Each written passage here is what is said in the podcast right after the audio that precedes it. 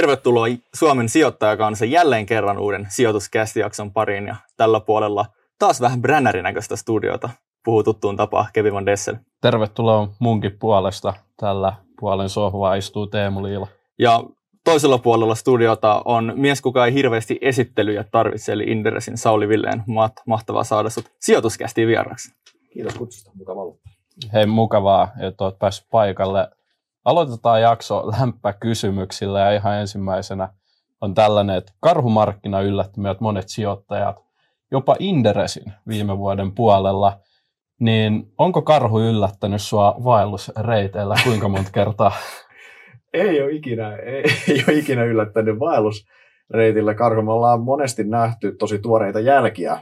Okay. Tuore jälki tarkoittaa, sanotaan, niin kuin, että se on alle vuorokauden sisään käynyt, mutta toki, toki karhu kerkii löntystellä sen vuorokauden aikana aika pitkälle, ja nehän on semmoisia eläimiä, että nehän kyllä, ne kuulee, kuulee onneksi meidät niin kaukaa, että, että, tota, että, ei, että, että tavallaan siinä vaiheessa, kun ne, ne, ne kuulee, niin ne kyllä osaa, osaa väistää näitä, mutta ei ole, ei ole ikinä ollut, ja onneksi toivottavasti ei tulekaan, niin en ehdoin tahdon halua, halu, haluaisi sitä Hyvä niin.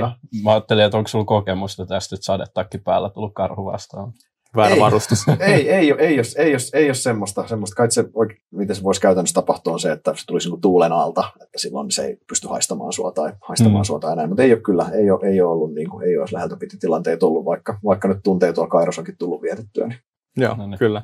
Sä oot opiskellut Aston Universityssä Englannissa ja sä itse toimit siellä yliopiston sijoitusklubin puheenjohtajana. Mm. Niin kellä on ollut menestyneen ura teidän tästä sijoitusjärjestöstä? Ei puhuta mistään ihan hirveän isosta järjestöstä. Se oli ker- kerho, missä kokoonnuttiin silloin. En, ää, pakko sanoa, että en, en tiedä itse asiassa. En, en tiedä, ei, aika, aika vähän ollaan pidetty, pidetty sen, sen jälkeen yhteyttä. Mitä sitä LinkedInistä katsonut, niin ihan fiksuihin hommiin siellä on monet, monet länden, aika val, valtaosa ja sitten lopulta tuonne Lontoon, Lontoon puolelle tuntui jäävän, mm, jäävän kyllä. Töihin, mutta, töihin, mutta varmasti, varmasti moni, on, moni on pärjännyt ihan, ihan kivasti. Uskoisin, siellä oli ihan fiksu porukka ja sitten meikäläinen. niin, mä ajattelin just, että sulla on varmaan aika, niin kuin, tai sulla on niin menestynyt ura, että jos se olisikin sinä sitten siitä porukasta. Niin.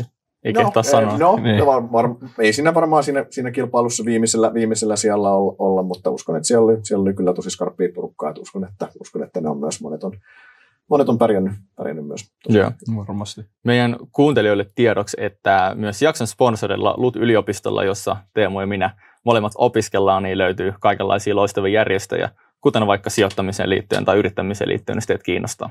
Ja kiitos vielä LUTille tämän jakson mahdollistamisesta. Kyllä. Viimeinen lämpökysymys. Sun ystävä ja legendaarinen arvosijoittaja on mainostanut nyt Ilvestä pitkin poikin Twitteriä jopa sijoituskästi jaksossa.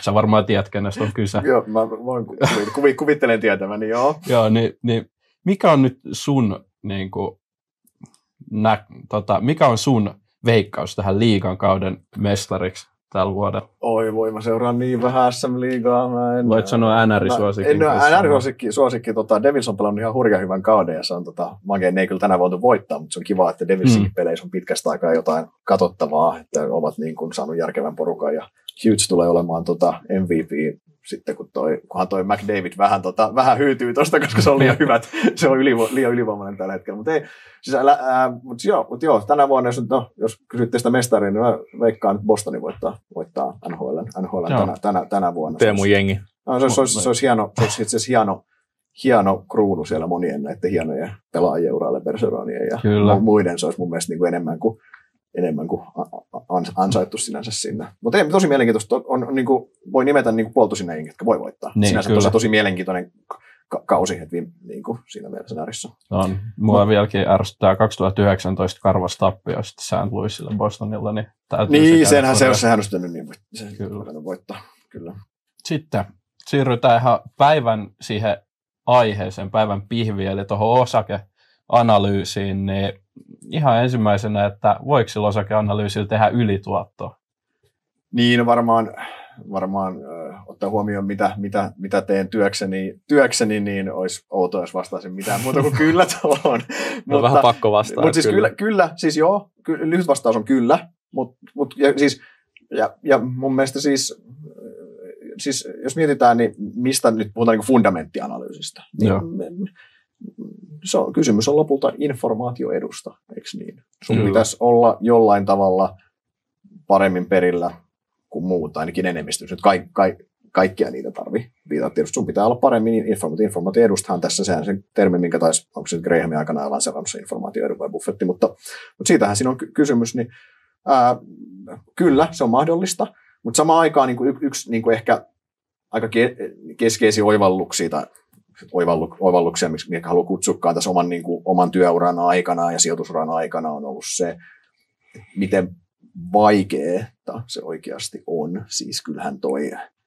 pääomamarkkina on mainettaan tehokkaampi. Voidaan sitten varmaan puhua tänne myöhemmin, mutta se on Kyllä. mainettaan tehokkaampi mun mielestä.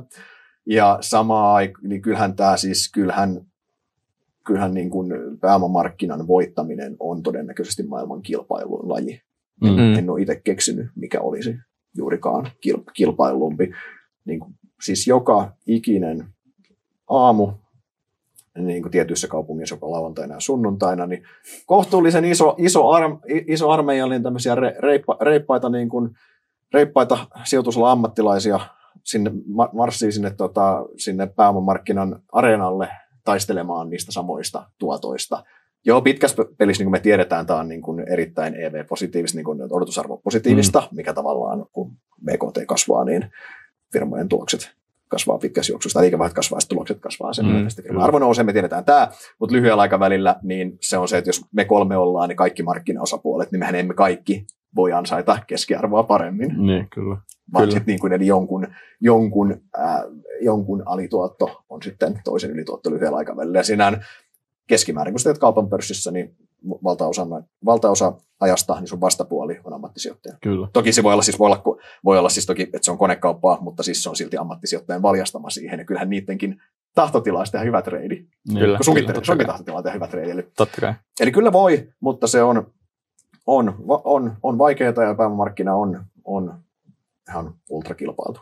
Kyllä, ja nimenomaan jos pitää olla informaatio etu, sun täytyy olla fiksumpi kuin se vastapuoli keskimäärin, niin miten sä pystyt saavuttaa tilanteen, missä sulla voisi olla informaatioetu? No, laillisesti niin kuin tähän niin, niin, niin, niin, niin, no, joo, siis niin, no, niin, niin siis, äh,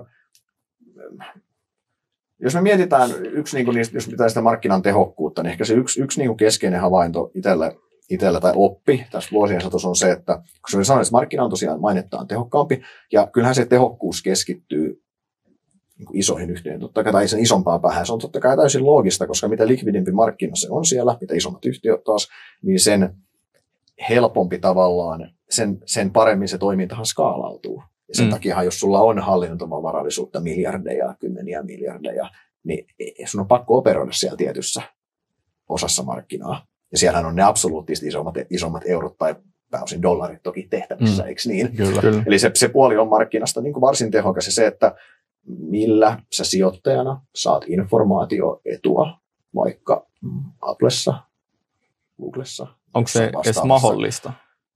No on, on, on, on se, on se var, varmaan, mutta onhan se ihan äärimmäisen vaikeaa, koska se resurssimäärä, mikä siihen käytetään vaikka jonkun Applen arviointiin, se resurssimäärä on ihan mieletön, niin kuin mikä määrä niin kuin eri analyytikoita, salkunhoitajia, ammattisijoittajia niin kuin käyttää siihen tutkimiseen ja analysointiin. Se on siellä muista aina jäänyt, jäänyt mieleen tämmöinen pikku nyanssiesimerkki, esimerkki, että ää, tietyt hedge fundit käyttää satelliitteja träkätäkseen Foxconnin tehtaalle meneviä rekkoja laskeakseen mm. iPhonein myyntimääriä. Niin jos sä tsekkaat kotimaisesta kauppalehdestä, miten DNA on myyntilistalla iPhone pärjää, niin saat, saat jonkin verran takana. Ei, mutta siis, et, et, et, äärimmäisen vaikeaa, mutta, mutta mm. mahdollista. Mutta, mutta, mutta niin kuin, että mistä voi hakea sitä, niin tuon niin kuin, ton vastapuoli on taas se, että jos on yksi havainto uran aikana ollut se, että tuo iso puoli on aika tehokas, yllättävänkin tehokas. Joo, siellä tulee väärin hinnoitteluja aina, totta kai, ja siellä tulee epärationaalista käytöstä, kyllä. Mutta tuota, mennään sinne pienempään, niin se onkin sitten niin kuin melkoinen villilänsi. Siis sinne hyvässä mielessä siinä, siinä mielessä. Katsotaan sitä ihan, koskee niin kuin Helsinkiä ää, yhtä lailla käsittääkseni, niin kun katsotaan noita kaikki markkinat oikeastaan, mitä itse on joskus katsonut, niin sama homma. Eli hmm. pienessä päässä sulla on, löytyy valtava määrä firmoja, mitä ei yksikään ammattisijoittaja välttämättä kato. Siellä ehkä seuraa yksi analyytikko, ehkä ei kukaan.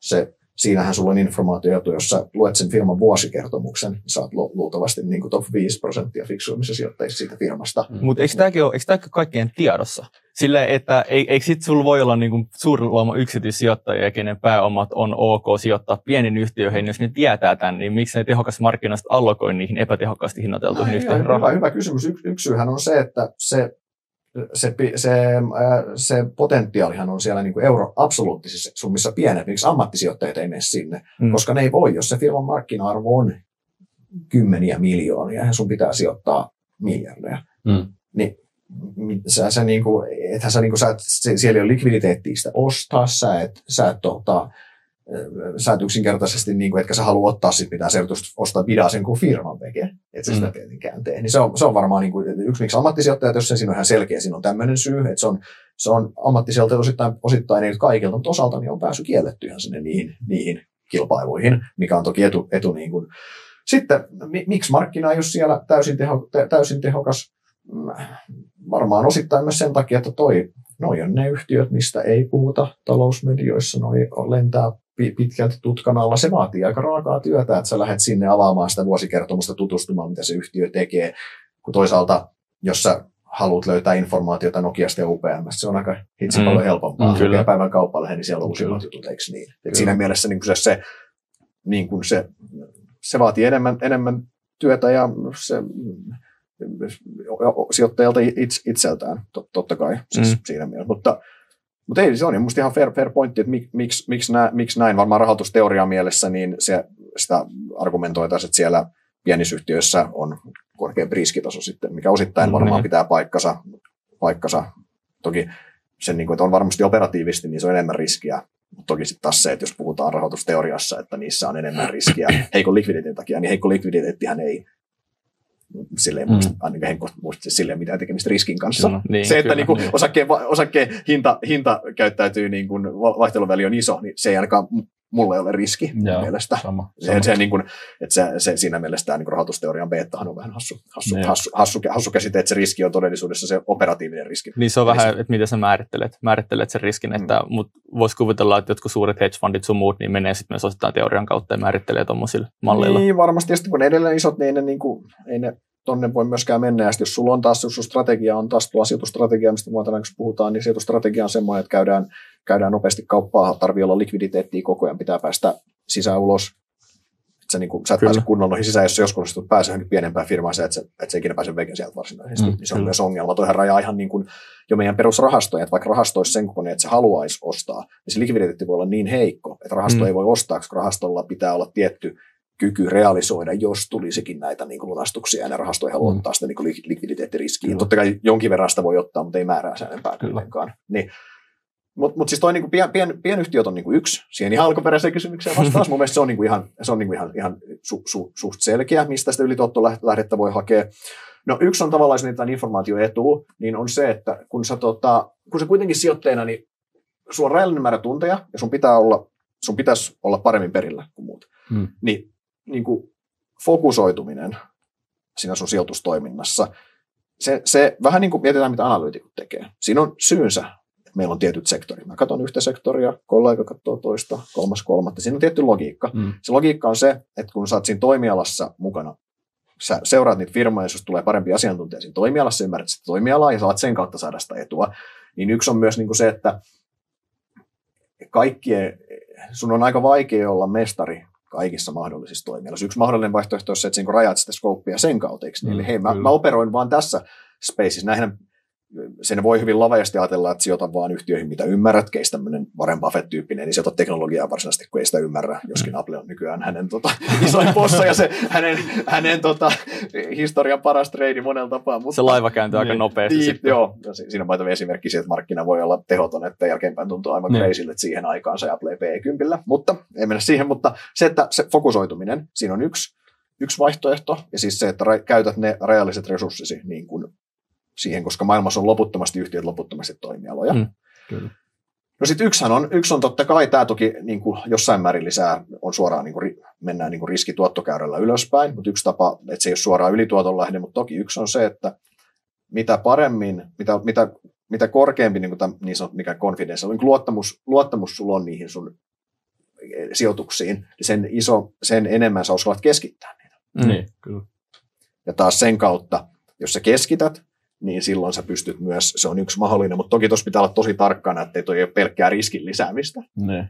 Se, että sä bettaat nyt kaikki salkun satapinnaisesti yhteen stokiin, niin sitten stoki nousee tosi hyvin, että jes, mä oon taitava. Ja sit jos on meillä, niin meillä oli tuota Mikael Jungner vieraana, ja sitten me kysyttiin siltä sijoitustrategiaa, ja sanoi meille saman tien, että pojat, että hajauttaminen on niin tylsää, että se on niin kuin maalin kuivumista. Et mun sijoitustrategia on ollut se, että mä aina laitan koko varallisuuteni tai koko sijoitettavan varallisuuteni yhteen yritykseen, ja sitten jos se tuplaa, niin sitten mä otan rahat pois ja ostan puolella rahasta kivoja asioita itselleen. Ja mm. se oli ostanut kaikkea, mutta mm. kaikki, kaikki, kaikki tavallaan. Joo, Kyllä. ei just näin. Siis, no toki kaikki, kaikki tavallaan se on yksi, yksi strategia, ei siinä mitään, mutta tosiaan siinä pitää olla tarkkana, että se, se ei ole automaattisesti niin kuin oikotia, niin kuin mikään ei ole oikotia onneen tällä alalla, ei varsinaisesti ilmaisia lounaita juurikaan ole, mutta on, mutta se, että, tota, se, että sä et suoraan ota vaan riskiä lisää niin, sillä, kyllä. kun sä otat sitä positioon kokoon. Mutta se on niin kuin yksi, että tietyllä tavalla vähän niin kuin Tallinkin edellisessä, että jos sä oot siinä tietyssä sektorissa tai tietyissä sektoreissa tai mikä onkaan se skouppi, missä sä koet, että sulla on, sitä sä oot paneutunut, sulla on sitä informaatioetua siinä. Se mm. voi, voi, olla markkina, voi olla myös markkinakeskeinen, se voi olla, että sä keskityt vaikka niin kuin suomalaisiin tai Nordickiin tai whatever toki. Niin kuin, mutta, mutta joo, niin se, että se, sen kautta niin kuin voi, hakea, voi hakea sitä. Sitten tota, niin no noin, no, sit, no nämä niin kuin, mitä muita tuli mieleen tuohon kysymykseen, kun laitoitte sen silloin podi etukäteen, niin yksi on toki, että riippuen toki strategiasta, niin funda, funda sijoitteena, niin kyllähän mitä enemmän sä käyt kauppaa yleensä, niin sen huonommin ne. sulla tuppaa menemään. Tai toki mä korostan, tai ei koske, jos siis strategia on käydä aktiivisesti kauppaa, niin. se on niin. ihan eri juttu, mutta ne, ketkä sanoo, että on pitkäjänteisiä sijoittajia, mm. niin sitten se salkun niin kuin, kiertonopeus on kuitenkin tosi kova. Ei se niin kuin, se on harvoin hyvä yhtälö. Mutta tämä menee enemmän tämmöiseen psykologiaan, että ne. sijoittaa sitä tunteiden hallintaan sitten, eikö niin? Ne. Tämä menee enemmän, enemmän siihen, mutta se on, niin kuin, se on toki, toki, niin kuin, toki yksi, yksi puoli, mikä on, on mun mielestä ihan fair. Jos me tartutaan vähän tähän psykologiaan, toihan oli ihan klassinen toi sun ensimmäinen pien, pieniin yhtiöihin mm-hmm. sijoittaminen. Mikä toi oli tämä olympiakisat niin, niin. Tota, piirimestaruus. Niin, sitä, sitä, sitä sen, sen mä oon joskus lanseerannut sen termin käsitteen. Ollaan olla, olla, olla lainattu se, aika monta kertaa. Se, mutta se on, se on ihan kuvaava. Se on oikeasti, oh. ihan, se on oikeasti se on, se on kuvaava, koska siis koska olympialaisiin kutsutaan ne kaikki huiput. Siellä, siellä on kaikki, kaikki Usain, Usain Boltista lähtien, niin. en muista ketkä nyt tämän hetken parhaat ylisyydet sitten onkaan, niin on siellä. Ja tässä piirimestaruuksissa siellä on sitten vähän, vähän eri porukka, mutta siellä on se on oik, o, siellä niin kuin, urheilussa on kultamitali ja puumitali, niin tässä mm. molemmissa, okei, okay, toisessa on enemmän sitä kultaa, mutta siellä toisessakin on kuitenkin puumitali niin. ja siellä on kul, kul, jonkunnäköinen niin, niin kultamitali niin, kuitenkin. Niin, kyllä. Ja joillekin se on riittävä, se, se pää. Et, et, Tämä on, niinku, nämä on niinku ihan klassisia tällaisia, esimerkiksi Lynch käyttää paljon, että just, että sijoittaa jonnekin muualle kuin missä analyytikot on ja instituutiot. Mutta sitten meille tuli Kevinin kanssa puheeksi yksi päivä tällainen, että mitä jos miettisi isoista yhtiöistä, koska sielläkin on paljon ylituottoja ja alituottoja, niin mitä jos painottaakin just tätä sun mainitsemaa psykologiaa enemmän, koska DCF-laskelmat on, ne on niin kuin absoluuttisesti varmaan maailman kilpailuin asia sillä, että mä en ole, mä en ole tekemässä yhden yhtä DCF Applesta, koska mä, mä, en siis, mä en tiedä mitä järkeä siinä olisi verrattuna mm. sitten taas. Mutta mitä jos mä lähdenkin psykologian kautta, että mä otan niin kuin ylireagoinneista, koitan pohtia tätä enemmän, niin kuin, että miten muut sijoittajat näkee tämän mm. niin kuin psykologisen puolen tässä tällä hetkellä, kun markkinat romahtaa ja käytän tätä hyödyksi sitten isoissa yhtiöissä. Siis tot, totta kai, siis kyllähän ne, näitä niin kuin sanoin, että markkina on, markkina on mainettaan tehokkaampi kyllä, mutta samaan aikaan niin siellä jatkuvasti tulee virhehinnoittelu ja ylilyöntejä ja ihan jatkuvalla syötöllä. Ja siis välillä voi olla todella niin kuin räikeitä. Ne välillä voi olla tämmöisiä systemaattisia koronassa mm. tyyppisesti. Siinä oli niin kuin ihan systemaat. Toki se ei tarkoita, että ne kaikki yhtiöt, kaikki, kaikkien yhtiöiden lasku ei ollut perusteltua osassa. Kyllä mm. maailman tiettyjen yhtiöiden riskitasot nousi oikeasti paljon, mutta esimerkiksi että vaikka mitä itse Soremu Sampo oli silloin selkeä, että se oli niin kuin ihan mm. niin kuin, siinä ei ollut mitään järkeä, miten sitä hinnoiteltiin hetkellisesti, ja sehän perustui siihen vaan, että sitähän ei ajanut fundamentit, vaan sitä ajoi sillä hetkellä niin kuin tarveen likviditeettiin, eli myyjiä oli huomattavasti enemmän. Niin, Ostajia niin. sillä hetkellä, jollain sitten niin kuin se komponentti, mikä joustaa on hinta, eikö niin? mm, tätä, kyllä. tätä tapahtuu, mutta kyllä niitä jatkuvasti tapahtuu. Kyllähän siis, ja, ja tossakin tulee siis se, että että jos sulla on, on se oma vahva näkemys jostain yhtiöstä, että sä niin tunnet niin yhtiössä hyvin, on se sitten iso tai pieni, niin välillä tulee tämmöisiä markkina häiriö, häiriötilanteita. En tarkoita nyt näitä tämmöisiä edes, edes systeem, systeemitasoisia, mm. vaan voi tulla niin ihan yhtiökohtaisia. Mm. Niin sitten sä osaat myös pistää kontekstiin, että onko se lasku perusteltu. Vaikka mm. varmaan viimeisenä tämmöistä niin kuin mega, mega, mega käpeistä, niin esimerkkinä kuin Tesla-tyyliin. Mm. Siis se on niin pointti, että se, on niin kuin, se tuli alas parhaimmillaan varmaan ainakin 70 pinnaa, mitä se tuli, ja sitten just, että mitkä, mitkä sitä ajaa, kuinka paljon menee sen piikkiin, että muski, muski vähän tota, sählää Twitterin kanssa vähän, vähän, vähän, vähän pistää, pistää toista jalkaa politiikkaa mukaan ja muuta, ja sitten kuinka paljon siitä, että kysynnässä näkee pehmeät ja näin. No, ei mene siihen, mutta siis lähden, mm. että, että jos sulla on vahva näkemys siitä myös, niin sitten sä osaat pistää kontekstiin noin, että onko tässä markkina ylireagointi, että antaako markkina vaikka sun mielestä sitten liikaa painoarvoa tälle Twitter-saagalle, mikä on lopulta kuitenkin, minkä lopulta sen negatiiv, on, on, onko sillä oikeasti niin paljon vaikutusta siihen itse seuraavan mm. vuosikymmenen Tesla-automyynteihin sitten vaikka. Kyllä. Esimerkiksi tämmöistä saat vahvistaa kontekstit. Kyllä, että periaatteessa vasta, vastaus on kyllä, mutta toihan edellyttää, eikö niin sitä, että sun pitää tuntea tosi hyvin sen, mm, koska jos et tunne, kai. jos sä oot ihan niin kuin mutu, vähän mutulla mukana, niin sähän niin. menet tuossa tunteissa mukana. Niin, se sähän oot siellä niin kuin sen 70 pinnan laskun jälkeen sitä mieltä, että tämä Twitteri saaka johtaa siihen, että menee konkkaan tuo niin. käytännössä. Siis lähtee, lähtee siihen tarinaan mukaan tosi helposti. Just näin. Ja silloinhan sä suojaat itseäsi niitä myös sille, että sä olet hyvin perillä mm. niissä. Siis mä muistan konkreettisesti Harvian kohdalla ton, mitä mä tulin seuranneeksi ihan törkeästi just koronan jälkeen. Et se, oli, se, se tarina oli suunnilleen tämä, että joku, joku yksi kaveri heittää sadan viestin sellaista vasta-argumentia, että heitä on pelkkää peltiä ja kiviä.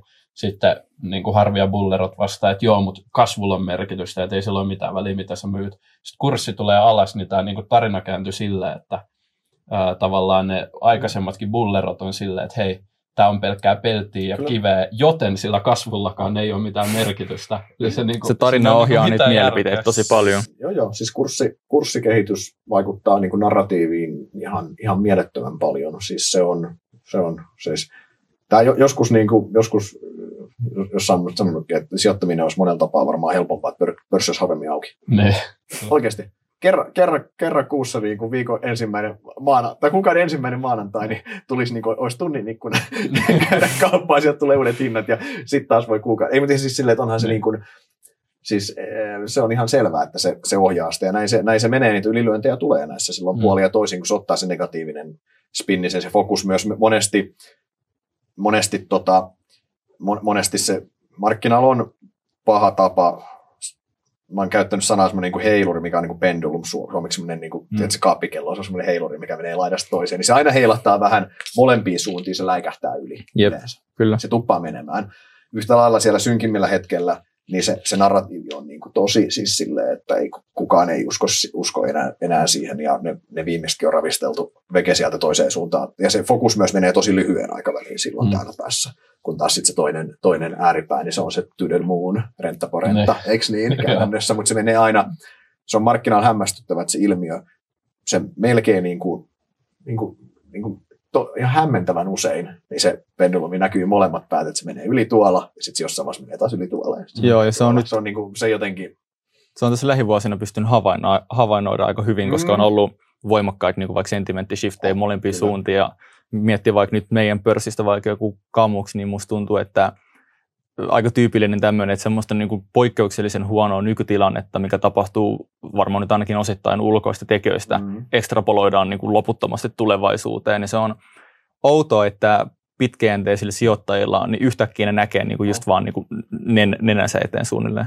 Niin, tämä, mutta se, se on, tämä on siis, siis kun sijoitta, sijoittaminen ei ole eksaktia tiedettä. Tämä mm. on, hyvin, tämä on päinvastoin tai hyvin kaukana, niin kuin vuosi vuodelta se ymmärtää, miten kaukana tämä on mistään eksaktista tiedeestä. Mm. Tämähän on, tämä on, niin kuin, tämä on, tässä on paljon, erittäin paljon psykologiaa ja, Kyllä.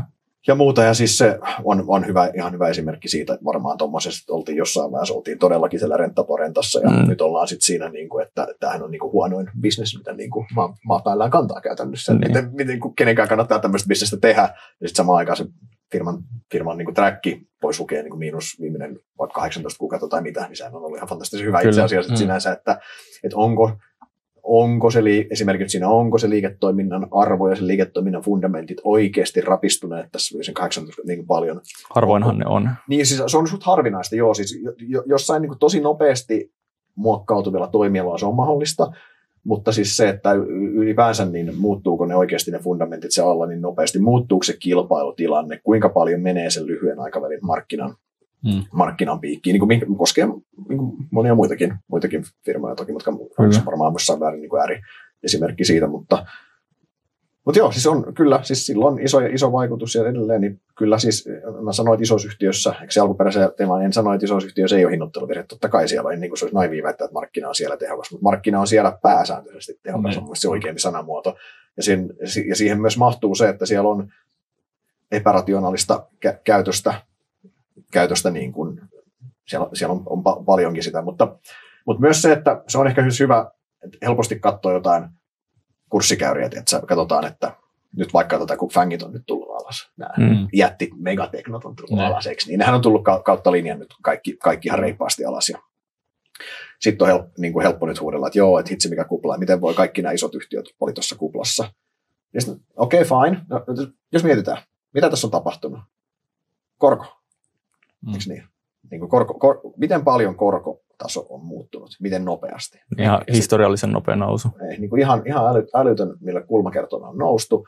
Ei ole kauaakaan multi pisteestä Fedi sanoi, että juu, että haikkaillaan sitten ehkä joskus, niin kuin ei mitään kiirettä nyt yhtäkkiä, niin kuin jäätiin, jäätiin miss, missä niin kuin kämmittiin tosi pahasti, oltiin myöhässä Fedillä ja sitten niin kuin, nyt hirveällä kiireellä perään. Totta kai jokainen, siis, jokainen tietää, miten, niin kuin, mitä sille, mitä niin kuin arvoperin hinnalle käy, varsinkin pitkässä päässä oleville kassavirroille, kun korko tottu nousee. Siis niin kuin yksinkertaisesti, jos rahoitusteoria on tuttu, niin silloin korot on nollissa, niin kolmen prosentin osinkin totto kuulostaa niin kuin kivalta, mm. eikö niitä on ihan ok.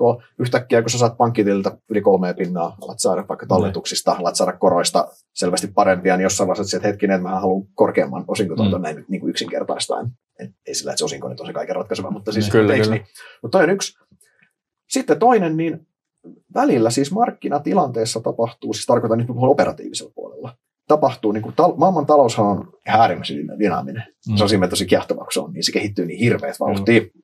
Niin meillä tapahtuu siis, voi tapahtua taloudessa niin kuin asioita, minkä ennustamisessa epäonnistutaan, enkä puhu pelkästään niin analyytikoista, vaan niin kuin ihan firma, firmat ja muuta, ja sitten ne johtaa asioihin. Ja miksi tämä siis, mitä nyt korona-aikana kävi, meillä oli tämmöinen toivottavasti kerran maks vuosisadassa tapahtuva pandemia, mikä, mistä, mistä tapahtui tosi niin kuin, ää, arvoketju meni, meni, meni sekaisin ja kysyntä siirtyi, siirtyi niin kuin palve, palvelu, palvelusta tuotteisiin ja näin. Sitten mitä tapahtui, niin digitalisaatio otettiin, niin kuin, ihana sana digitalisaatio, vai otettiin semmoinen niin kvanttihyppy eteenpäin. Kyllä. Oli kuvitelma, että verkkokaupassa kaikkialla oli se odotusarvo. Tästä tehtiin niin kuin iso hyppy eteenpäin paljon enemmän, esimerkiksi verkkokaupassa, paljon enemmän kuluttajia tuli verkkokaupan piiriin, kun oli pakko. Eikö niin? Mm. Joka ikinen kaupan alan yhtiö oli pakko, jos sä jo verkossa isosti, sun oli pakko mennä sinne niin kuin isosti. Niin, nämä on niin kuin itse oletusarvo, että nämä on pysyviä muutoksia. Eikö niin? Kyllä. Mm. Niin kuin ainakin itse, itse olin kanssa, että ei tämä on itsestään selvää, että nämä on pysyviä muutoksia. Että tästä tuli tämmöinen hyppy. Niin mitä on nyt lopulta tapahtunut missä täällä teknologiaspaceissa? On se, että me katsotaan, niin valtaosa siitä korona-ajan, siitä hypystä onkin ollut väliaikaista. Ne. Me ollaan palattu sille trendikasvulle, ja tämän takia niin aika monet näistä yhtiöistä on nyt tilanteessa, että skaalaa toimintaa takaisin, ja ne myöntää avoimesti, vaikka nyt kun Shopify ja muut, niin ne myöntää ihan avoimesti, että ei hitto, että me kuviteltiin, että tämä toteutuu näin, kaikki näytti siltä, ja lopputulos että ei se toteutunutkaan. Kyllä. Eikö niin? Ja taas sitten, että, toisin sanoen, eli mitä sanoa, toinen on se, että se, se korkokomponentti on vaikuttanut, mutta operatiivinen komponentti, miksi tuossa vaikuttanut, että, ja kaiken tämän pitkän sepustelun jälkeen pointti se, että kun sä vähän raaputat pintaa syvemmälle ja katot, niin sä itse asiassa löydät monesti myös äkkiseltään epärationaalisen näyttämään kurssikehitykseen. Ihan oikeat fundamentti perustelut itse, itse asiassa. Kyllä. Kyllä. Toki se ei poista sitä, että kaikki ei läheskään kaikki, ja kaikki pystyy rakentamaan narratiivin ympärille, pitää olla tarkkana siinäkin. Myös jälkeenpäin helppo sanoa, miksi se näyttää tuolta melkein. Tähän liittyen, tai ainakin tuohon niin psykologian sun, sun muuhun mutuiluun liittyen, niin onko intuitiolla mitään sijaa omassa sijoitustrategiassa, ja voiko intuitiolla saada ylituottoa? Joku menestynyt liike-elämän henkilö, kenen nimenomaan muista, selitti siitä, että nämä niin kuin fiksut kaverit, ne hedge fundit, nämä, niin ne käyttää ihan poskettomia matemaattisia malleja, niin kuin kaikki on niin kuin luvuissa, mm. ja sitten niin kuin sen perusteella tämän mukaan niin kuin ehkä jollain tämmöisellä intuitiolla, mitä voi laittaa Exceliin, niin olisi ehkä jotain lisäarvoa, mutta onko sillä oikeasti? On, on, tuntuu, tuntuu, tuntuu ehkä vähän helpolta sanoa, mutta on. Mun mielestä toki nyt taas riippuu, mistä strategiasta puhutaan, mitä enemmän mennään siihen suuntaan, että sä oot vaikka momentum-sijoittaja esimerkiksi, tai mitä enemmän sä menet ehkä tämmöiseen niin kuin teknisen analyysin suuntaan, niin mä uskon, että siellä myös niin kuin, on enemmän vaikutus. Kyllä siellä ihan niin kuin, kyllä sillä on, siis intuita, mä itsekään tässä niin kuin, käytän ihan niin kuin se on gut feeling englanniksi, vähän niin kuin mutu tuntuma mm. tavallaan se, mikä, niin, kyllä sillä, niin kuin, kyllä sillä on, on paikkansa. Toki sun pitää, olla, pitää pääosin pystyä sulkemaan niin kuin tunteet ulkopuolelle, eikö, eikö niin? Mutta kyllä mä näen, että silloin, niin kuin, kyllä silloin on paikkansa, että sä, siis miksi mä mietin analyytikon hattu päässä vaikka mitä, niin kun sä alat, alat katsomaan, että okei, osake nyt on halpa, alkaa olla, niin sun pitäisi niin kuin miettiä, että okei, että et, et kuinka paljon alemmas markkinat, mä näen, että markkinat vielä niin kuin, ei usko tätä vielä, vaan ne polkeita vieläkin alemmas ja näin, ja parempi ostopaikka voi olla vaikka vielä kohta, niin tämmöisissä tilanteissa. Mutta toki niin kuin sen kaiken, jos funda-analyysistä puhutaan, niin sen kaiken taustalla pitäisi kuitenkin sitten olla se vahva näkemys siitä osakkeiden käyvistä arvoista ja niistä fundamenteista. Se on se, niin kuin, se on, no, ne tuki, se, on se tukijalka, minkä päälle se, se homma rakennat, eikö niin? Ja sitten siihen ympärille. Jos sun puuttuu se, niin sittenhän se intuitio muuttuu siis perusmutuiluksi vaan, ja sitten, siitä, ei, siitä ei tule hyvää jälkeä. Mä väitän, että toi on niin kuin kokemusperäinen asia pitkälti. Mm. Kun sä, mitä mm. pidempään sä oot nähnyt, niin sä myötä osaat silleen, että hei, että, että yleensä kun käy näin, että firma antaa tämän, tämän tuhannenen tulosvaroituksen, ja sitten kun nämä käänteen merkit tulee näkyviin, niin markkina ei vielä usko sitä, että yleensä on käynyt näin, ja sulle niin kuin, että se on, mä väitän, että se on ihan sitä, ja mitä, pidempään, mitä enemmän sulla on kilsoi taustalla, niin sen enemmän Eli kaikkien, kaikkien intuitio ei ole, niin kuin, että esimerkiksi vaikka sun intuitio on todennäköisimmin parempi osa sijoitustrategiaa kuin mun intuitio tai Warren Buffettin intuitio, että, että esimerkiksi vaikka kun mä aloitin sijoittamaan, niin mun intuitio oli se, että hmm, että tulee uusi iPhone, et se varmaan sitten nostaa niinku yes. sitä Applen hintaa niin tavallaan, että siinäkin on tasoja varmaan aika voimakkaasti. Joo, just näin. Ja tuossa vielä paras se, että kun sä teet tuon ostopäätöksen, sitten pörssi nousee 10 pinnaa, Apple nousee 5, ja saat sille, että ai vitsi, mä oon muuten hyvä sijoittaja, 5 pinnaa voitolla. niin. Kyllä. Mutta tota, äh, siis joo, mä uskon, että Warren Buffettin intuitio on huomattavasti parempi kuin kummankaan meistä. Se Ei, kyllä. uskon, ja siis kyllä mä uskon, että siinä, siinä, siinä on, mutta sillä on paikka, koska edelleen niin tämä sijoitusmaailma on niin paljon muutakin kuin ne pelkät numerot. Joo, ne numerot on se pohja, se voi niinkin päin mm. ajatella, eikö niin? Mutta samaan aikaan niin olisi mielestäni jopa naiviin väittää, että tämän kaiken pystyy pistämään johonkin eksaktiin Excel-malliin, koska tämä ei todellakaan, tämä ei todellakaan sitä ole. Ja se sun Excel-malli on sellainen, että se täytyy muokkaa sitten seuraavan mm. kerran, kun tulee uusi Q, mm. Q4-tulos tai joku, niin mm. Joo, ja toi, toi on itse asiassa yksi ihan mielenkiintoinen toi, että toi myös monesti unohtuu näissä, että kun tämä maailmantalous, missä nämä kaikki firmat lähtökohtaisesti elää mm. kuitenkin ja operoi, ja, ja ylipäänsä tämä niin kuin markkinatalous, tämä on niin pirun dynaaminen. Tässä mm. tapahtuu niin paljon, se kellotaajuus on niin kova, että et, et, et siinä mielessä tota, sun, sun pitääkin jatkuvasti totta kai päivittää niitä. Se on ihan siis se on ihan se on ihan ok, että sun niin kuin näkemykset ja ennusteet muuttuu, koskee ihan yhtä lailla analyytikkoa tai sijoittajaa siis sille, että mm. se on, että sun pitää niin kuin olla, että se on jotenkin, kans, monesti tuntuu, että sijoittajille ehkä vähän semmoinen outo ajatus se, että olkoon nyt sitten vaikka analyytikon tavoitehinta tai mikä tahansa sijoittaja oma päätös, että hei, että no mä sanon, että tämän osakkeen arvo on nyt 10 rahaa. Mm. Ja sitten ajatellaan, että se on joku niin kuin se on joku lopullinen päätös. Tämä on tämä ja tämä on tästä ikuisuuteen. Niin, se, se 10 euroa on ekanakin, se on yhtä lailla on se, kun tässä tavoitehinta nyt vaan se niin kuin havainnollista mm. niin ajatushan on, se ekanakin, niin sehän on vaan paras arvaus, mm. niin kuin monen, monen niin kuin muuttujan summa.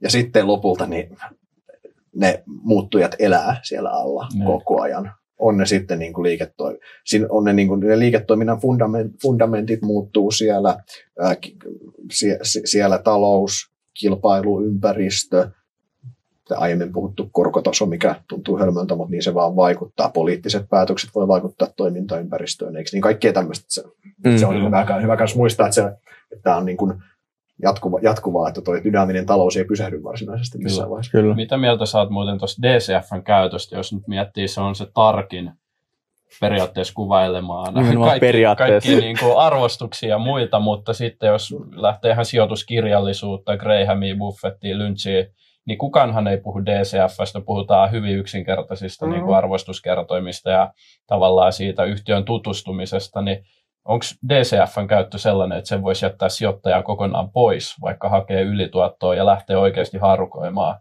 niitä niin kuin arvostuskertoimia puhtaasti ja sitä liiketoimintaa. Riittääkö se? Riittää. Ei se DCF ole mikään pakollinen, mutta siis jos mietitään niin kuin DCF, meidän, meidän pieni niin kuin puolustuspuhe DCFlle, niin kyllähän se, jos mietitään, mihin rahoitusteoria pohjautuu siihen, että firman arvo on sen tulevien kassavirtojen nettonykyarvo. Mm. Sehän on ihan, se oli ihan fiksu lause, eikö niin? Se mm. niin pitää jossain määrin paikkansa.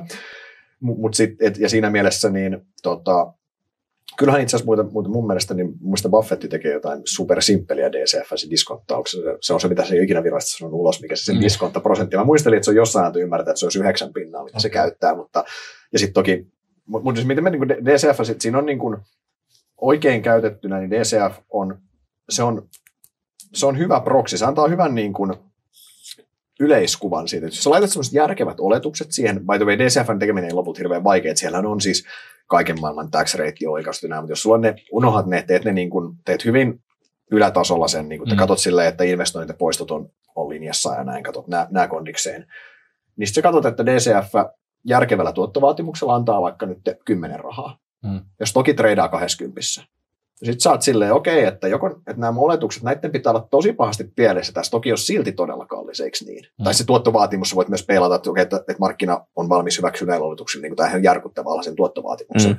Toisinpäin käännettynä, jos sä saat se eroksi niin kuin 10 euroa on, on lopputulos ja sitten se on niin kuin 5 euroa stoki, niin sä katsot, okei, okay, tässä on tätä kuuluisaa turvamarginaalia, mistä nämä taas puhuu. Sitten sä ootkin niin kuin siinä, siinä tavallaan, tavallaan kiinni, kiinni, että siinä mielessä niin kuin mun mielestä se on, niin kuin ihan se on käyttökelpoinen työkalu, työkalu, mutta se ei saa olla niin kuin se, että se on myös naivia kuvitella, että sieltä tulee ulos, että tämän firman arvo on 11, 11 euroa 37 senttiä, se on tuossa noin. Niin. Kuin, ne, se on niin kuin, siis mitä ennustettavampi bisnes, sen tarkempi se, tarkempi se DCF on, mutta silloin se vaihtelu, herkkyys, kyllä mä väitän, että meillä jossain, jos menisi vaikka Viljen kanssa katsomaan niin UPM DCF-mallia tuossa, missä analytikko tuntee yhtiön ihan älyttömän hyvin ja se on ennustettava ja näin, niin kyllä mä väitän, että se on niin kuin aika, kyllä mä väitän, että se on niin kuin jollain tietyllä, mitä mä uskallan sanoa, 10-15 pinnan niin kuin suuntaansa, niin alkaa olla niin kuin ihan, se pallokenttä on varmasti oikea, mm. siinä varmaan kaikki analytikot osuu siihen, mutta sitten taas joku, no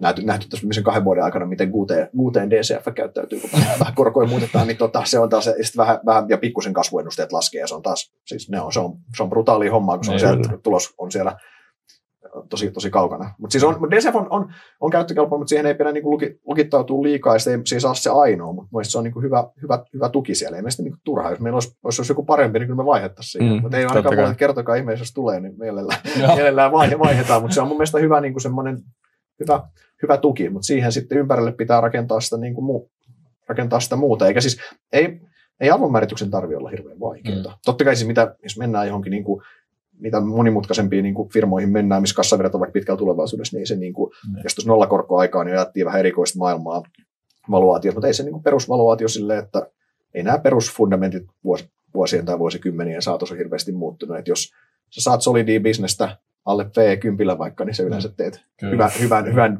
diiliä, jos sä maksat semmoisesta keskinkertaisesta bisneksestä P25 niin kuin normaalisuudella tuloksella, niin sä teet hito huonon diilin. Niin, ei, tämä, niin kuin, ei tämä lopulta ole niin kuin, ihan hirveän vaikeaa. No niin, meillä on vielä pureksittavaa, mennään eteenpäin. Joo. Tällainen kysymys, mitä mä en ole itse ainakaan kuullut niin usein puhuttavan sijoituspiireissä, että kuinka kauan sun mielestä osakeanalyysiä pitäisi yksityissijoittajan käyttää aikaa? Mikä on liikaa?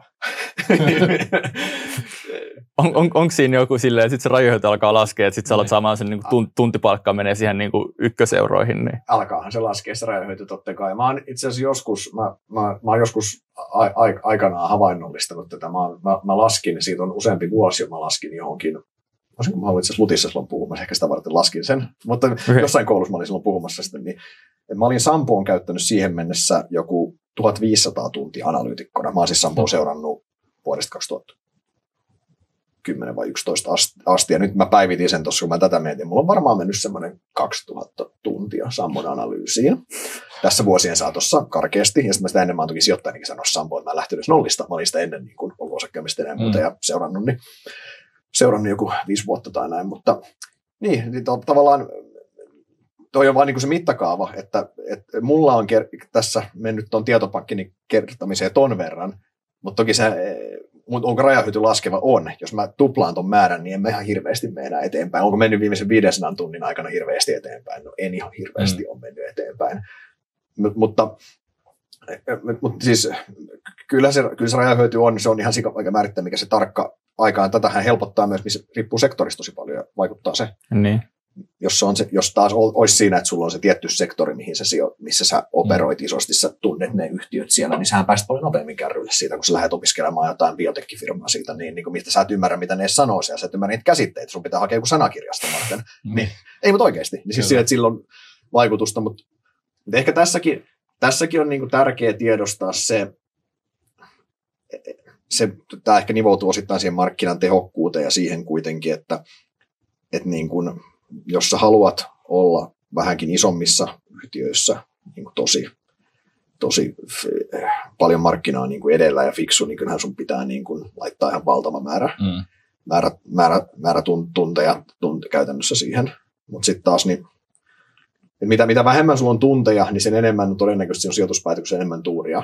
Että se, sun, se, sun, se sun narratiivi vaan sattuu osuu kohilleen, mutta se, se todellisuudessa, jos sitä toistettaisiin hirveän monta kertaa, niin se olisi edelleen negatiivinen. Mutta niin. koska sitä ei toisteta montaa kertaa, niin, niin se niin kuin jäi vaan mieleen se, että osupa hyvin.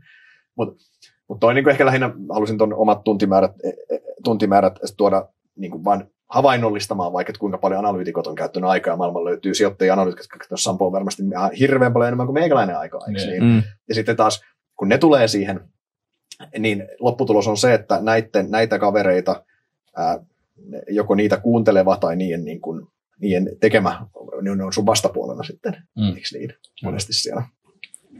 Joo. Uh, Mietin vähän yhteyden screenaamista, eli, eli sitä, että sä joillakin ikään kuin peukalosäännöillä tai tunnusluvuilla sitten vähennät sitä posket, posketonta puulia, mistä valita niitä yhtiöitä. Uh, onko sulla jotain tämmöisiä niin kuin go-to-screenausjuttuja, että niin sä katsot, että ROI pitää olla joku tietty tai onko mitään tämmöistä? No mun mielestä tuohon ei ole mitään yleistä, koska toi on täysin sun strategiasta riippuvainen. Totta kai. Mm. Että mikä, millaisia haluat sä etsiä, jos sä etit jotain niin kuin näitä kuuluisia laatuyhtiöitä, niin sitä sä lähdet katsoa totta kai niin kuin haet, haet roita ja pitkän aikavälin tai roikkia, mitä tai rokea ja pitkän, sit katsotaan pitkän aikavälin tuloskasvuja ja kasvavaa osinkoja ja tämmöisiä juttuja, eikö niin? Kyllä. Sitten ehkä johdonomistusta ja muuta mahdollisesti. Sitten taas, jos on strategia etsii vaikka jotain käänneyhtiöitä, niin sitten sä meetettiin jotain niin kuin, tai enemmän tämmöinen niin kuin tupakan, tyyppi, tupakan tyyppinen arvosijoittaja, mm. sitten sä meet niin price to bookilla, skättäät sieltä ja lähetettiin sieltä niin kuin kirjaimellisesti sieltä pörssin roskakorista, lähdet etsimään niitä ja yrität katsoa, niin kuin, että onko nämä nyt oikeasti näin huonoja firmoja sitten kaikki. Kyllä. Niin et se mun mielestä on niin täysin strategiakohtaista, mutta tossakin on ehkä se, että, e, e, että yhtiöitä on maailmassa listattu siis ihan niin kuin jo länsipörsseissä ihan valtava määrä. Mä en muista mikä se luku edes on, mutta siis se on todella iso. Siinä on enemmän yhtiöitä kuitenkin kuin kukaan ihminen ehtii itse tonkia. Mm. Ja sen takia tavallaan niin mielestäni niin kuin sinne screening, toki, toki tilante, yhtiöiden tilanteet myös muuttuu, niin voi muuttua paremmiksi firmoiksi valuaat, jos sun, ne, ne valuaatiot voi muuttua ja näin, mutta jos sulla on tämmöisiä screening-listoja, mä voisin kuvitella, että ne yleisesti semmoisia niin la, laadukkaampia ja parempia firmoja, varmaan se on aika yleinen oletus niissä, niissä sitten, mm. niin kannattaa olla aika, aika niiroso, mitä sinne sitten ottaa, jos niissä haluaisi olla niin kuin hyvin, hyvin perillä seurata mm. niitä, että minkälainen, minkälainen universumi on semmoinen, mitä sä voit järkevästi seurata niin ei, ei se ole niin kuin mitään niin kuin tuhatta firmaa. Niin, sanotaan, sanotaan, sanotaan niin kuin sadan, firman, sadan firman seuranta edes jollain tasolla, niin on, on, niin kuin, on kyllä päivä, vaatii päivätyötä jo sitten. Mun, mun mielestä siis se, että saat niin kuin, tai sit sun pitää olla, sit sun pitää tota, kyllä niin kuin, käyttää melkein, melkein sitten työstä, työstä ja nukkumisesta jäävän, jäävän niin kuin aika, niin melkein sitten, melkein siihen hommaan sitten. Joo. Jos me mennään sitten siihen vielä lopullisempaan analyysiin, että nyt kun sulla on screenattuna toivottavasti se alle sata yhtiötä, mm. niin jos on pakko nyt rajaa kolme tärkeintä kriteeriä, voit ajatella nyt sulle kolme tärkeintä kriteeriä henkilökohtaiseen mm. salkkuun, niin mitkä ne olisi? Äh, mä yritin, yritin kovasti, kovasti vielä eilen, eilen lenkillä miettiä, miettiä kolmatta. Mä en nyt keksinyt, ku, keksinyt oikeastaan kuin kaksi. Okay. Se on, mä en keksin, mä en siis, koska ne loput oli niin kuin enemmän niin kuin sijoitustoimintaan liittyviä. Mun mielestä siis osta hyviä firmoja ja älä maksa liikaa. Käytännössä siis se on, se on niin kuin, ja toi on itse asiassa yksi myös, toi oli mulla itse asiassa yksi, yksi tota, toi hyvien firmojen ostaminen oli itse asiassa yksi niistä, mikä, mikä, mikä oli mulla sen listassa, kun ylituoton mahdollisia lähteitä, niin sekään ei ole, se ei ole mikään tuosta hyviä firmoja, niin se on automaattisesti tuo, tuo niin kuin ylituottoa, se on viimeisen mm. puolentoista vuoden aikana nähty, että se ei todellakaan mm. ole niin, mutta se, että jos sä, sulla on hyvä firma, niin se luo, mikä luo arvoa oikeasti pitkällä aikavälillä, mm. niin oletusarvohan on silloin se, että sen osinkovirta kasvaa, sen kurssi nousee jollain aikavälillä, eikö niin? Kyllä. Tämä on se. Ja jolloin siinä on se, että, että se riski, että sä oot maksanut siitä väärän hinnan, niin vaikka sä oot maksanut ylihintaa, niin jossain vaiheessa se yhtiö kompensoi sen. Joo, sä mm. lähdet takamatkalta, mutta se jossain vaiheessa kompensoi sen. Toki sä et saa niin kuin aivan liikaa maksaa siitä, muuten siinä menee epäreilun kauan, että se mm. kuittaa. Se ei mm. välttämättä ikinä, mutta siis mutta mut, niin se, että, että se, kun se sieltä tulee, se on tavallaan, että siellä vähän niin kuin pörssissäkin on se pitkän aikavälin se, että se on EV-positiivinen, eikö niin odotusarvo positiivinen, se tikkaa ylöspäin, niin vähän niin kuin sama noissa hyvissä firmoissa, ne tikkaa, niitä, niitä on paitoja, niitä on aika vähän lopulta, niitä firmoja vaan, mitkä, jos katsoo Helsingin pörssikin, mitkä on kestävästi luonut arvoa viimeiset vaikka kymmenen vuotta, niin niitä ei ihan hirveästi itse ole, mutta se, mm. se niin kuin, että siinä, siinä trendissä mukana oleminen. Ja sitten toinen se, että jos ne on niin kuin hyviä firmoja, niin puhutaan tässä firmoista, millä on, millä on vahva kilpailuetu, millä on hyvä, hyvät omistajat, millä on hyvä johto, Tämä johtaa taas siihen, että myös mä väitän, että sä otat jossain määrin vähemmän operatiivistakin riskiä niissä. Mm. Koska taas se, se, se, firma, se riski, että se ajatus ihan tulee, ei ole se firma, mm. niin mm. On, on pienempi. Kun taas sitten, jos sä ostat täysin keskinkertaisia firmoja, semmoisia, mitkä polkee sen hypoteettisen kymmenen vuoden periodin paikallaan. Jos sä haluat tehdä siinä hyvää tuottoa, niin joo, jos firma on sitä osingonmaksukykyinen, saat jotain osinkoa. Mutta sitten käytännössä se vaatii sen, että mun pitää ostaa, ostaa halvemmalla, kun mä sen teille myysin. Mm. Eikö niin? Jolloin tavallaan, kun taas siinä toisessa, niin siellä on semmoinen näky, jonkunnäköinen näkymätön käsi työntämässä sitä mm. ylöspäin, mm. niin sen takia mä uskon, että se sinänsä yksi tapa, mikä on ihan, se on tosi vaikea tunnistaa niitä hyviä firmoja, mutta yksi tapa on myös se, että, että, että, että niin keskittyy, keskittyy niihin, koska niiden, niiden holdaaminen on myös semmoinen siinä, se, no, siinä on vaan se näkymätön käsiefekti on aika, aika vahva ongelmahan, niin se on monesti vaan se, että ne on kalliita. Mm. Mm. Kuulostaa, kuulostaa yksinkertaiselta, että osta hyviä firmoja ja älä maksa niistä just, liikaa. Just näin, ja nauran matkalla pankkiin kolmanneksi. Niin, niin kyllä. Ei, mutta siis se on, se on joo, joo, joo, mutta se, se on siinä mielessä, se on, ja tämä on taas mikä, mikä on kenenkin strategia sitten. Ite, itelle, itelle jossain määrin, to, toki siis myös tiedoston, mutta on siis, on myös siis se, se semmoinen niin kuin, se on niin stra- strategiakohtaisesti, että sekin on myös se semmoinen, niin kuin, esimerkiksi on, on miksi vaikka sanotaan käänneyhtiösijoittajia ja tämmöisiä, jotka mm. etsii sieltä arvolaarista mahdollisia käänteitä. Ja niissä on taas sitten niin kuin, niissä on taas mahdollisuus ihan erinomaisiin niin riskituottosuhteisiin. Niin. Se, että jos sä pystyt tunnistamaan sen käänneyhtiön, missä odotukset on hakattu aivan pohjamutiin, tiedätkö, siinä ei niin mitään odotuksia. Samaan aikaan sä et kanna konkkariskiä siinä, jos sä oot, niin kuin, siis jos sä oot silleen tehnyt DD, oot tehnyt analyysiä ja huomaat, että se ole rahoitusriskiä kuitenkaan. Mm. Odotukset täysin nollissa. Sitten se firma lähteekin, tulos lähtee ylöspäin, eikö niin? Sieltä tulee niin kuin vipuu ja sen jälkeen tota, markkina alkaa katsoa, että hei, itse tämähän on halpaa, että ehkä tätä voisi hinnoitella jollain järkevää kertoa. Niin mm. sieltä se tupla, tupla vipu niin sanotusti. Kyllä. Ihan niin kuin, ja sen ei tarvi olla silti, että se on se seuraavan kymmenen vuoden kestävä compounderi. Se voi hyvin olla, että se käänne kestää muutaman vuoden ja sitten se palaa semmoiseen keskinkertaiseen suorittamiseen, mutta se ei ole enää niin kuin räikeä alisuorittaja, Kyllä. vaikka tässä niin. hypoteettisessa skenaariossa. Niin se on edelleen strategiasta kiinni. Tuossa tuli mieleen case technotree aika voimakkaasti. Vaikka, vaikka esimerkiksi, se on hyvin, oikein hyvä esimerkki itse, asiassa, itse asiassa siitä. Kyllä, ja kyllä näitäkin tulee, tulee ihan säännöllisesti, mutta se on edelleen niin kuin, mikä, millä strategialla sä kukakin operoi. Niin, jos mä tulkitsen sua oikein, niin sä mieluummin oman salkkuun mm. harukoisit näitä, ketkä itsessään firman sisällä pystyy korkoa korolle kasvuun mm. sen sijaan, että sä lähtisit tutkimaan sen lyhyen aikavälin niin kuin arvostuskertoimen nousua kuitenkin sieltä. Niin, no siis to, toihan on se varmaan, mitä, mitä kaikki, kaikki haluaa, haluaa tehdä, mutta toki mä myös tie, tiedostan, että, että kun on semmoinen jonkinlainen paatunut arvosijoittaja myös itse, niin se on, on, on, on siinä on tietty viehätys ja houkutus siinä halvassa. Niin kuin, siinä on semmoinen, se vaan vetää, niin kuin, se vaan vetää, vetää sua puoleensa, kun sä katot silleen, että okei, tässä toki on tullut tonttiin, täällä on odotukset matalalla mm. ja sitten että se, se, on, niin kuin, se, on, se on semmoinen, mikä niin kuin vetää, vetää, vetää, se on niin semmoinen arvosijoittaja puoli. Ja siinä on toki siinä on se, se puoli tuossa tossa, niin kuin, tossa, tossa, tossa puolessa sitä niin kuin sijoittamista, niin on se, että se, niihin yleensä, jos lähdet tämmöisiin vähänkin käänneyhtiöitä tai tämmöisiä, mm. niin niissä se, ne odotukset on hakattu niin hirveän alas, että niissä myös se, että jos ei se firma kriisiydy, mm. niin se mahdollisuus menettää hirveästi rahaa on aika pieni itse asiassa. Mutta sitten taas se, että se voi olla, että se jatkaa monesti enää jatkaa sitä kuuluisaa mörningistä ja sitten vielä pitkään ei siitä tuota mitään sitten. Onko sinulla ikinä jäänyt joku hyvä sijoituskeissi, että sä et ole hypännyt siihen mukaan johonkin laadukkaaseen yhtiöön, koska se nyt oli vaikka tosi korkea PE tai PB-luvulla katsottuna? Niin, on jäänyt hirveästi vuosien saatossa. On niitä hir- ihan, totta kai on jäänyt, siis jäänyt, jäänyt paljonkin. Ja just siis se, että, että teknologiapuolella, kun jossain määrin tykkää sijoittaa semmoinen, mitä kuitenkin sun ymmärtää te- tekipuolella sitten aika niin kuin, ää, siellä on ollut paljon, paljon keissejä, mihin, mihin ei, ole lähtenyt, ei ole lähtenyt niin kuin mm. aikanaan mukaan, kun on, niin kuin, ei ole, ei ole, niin kuin, ei ole osannut ensinnäkin jo parhaimmillaan niin kun ei ymmärtänyt, mitä ne firmat tekee, niin se on se, se tekee sen vaikeaksi. Tai puhumattakaan, että pysyisi niin yhteen arvioimaan, missä ne voi olla viiden vuoden päästä. Hypätään vielä vähän tarkastelle markkinatilannetta. Ja tähän väliin pakko kiittää jakson toista sponsoria, nimittäin Sorteria, joka tuottaa loistavia blogeja esimerkiksi siitä, miten omaa taloutta voi hoitaa paremmin. Eli jos sä haluat nyt stepapata sun omaa taloudenhoitoa, niin suuntaa sorter.fiihin. Mutta Sauli, Miten houkuttelevana sä näet osakemarkkinoiden arvostukset tällä hetkellä yleisesti ottaen?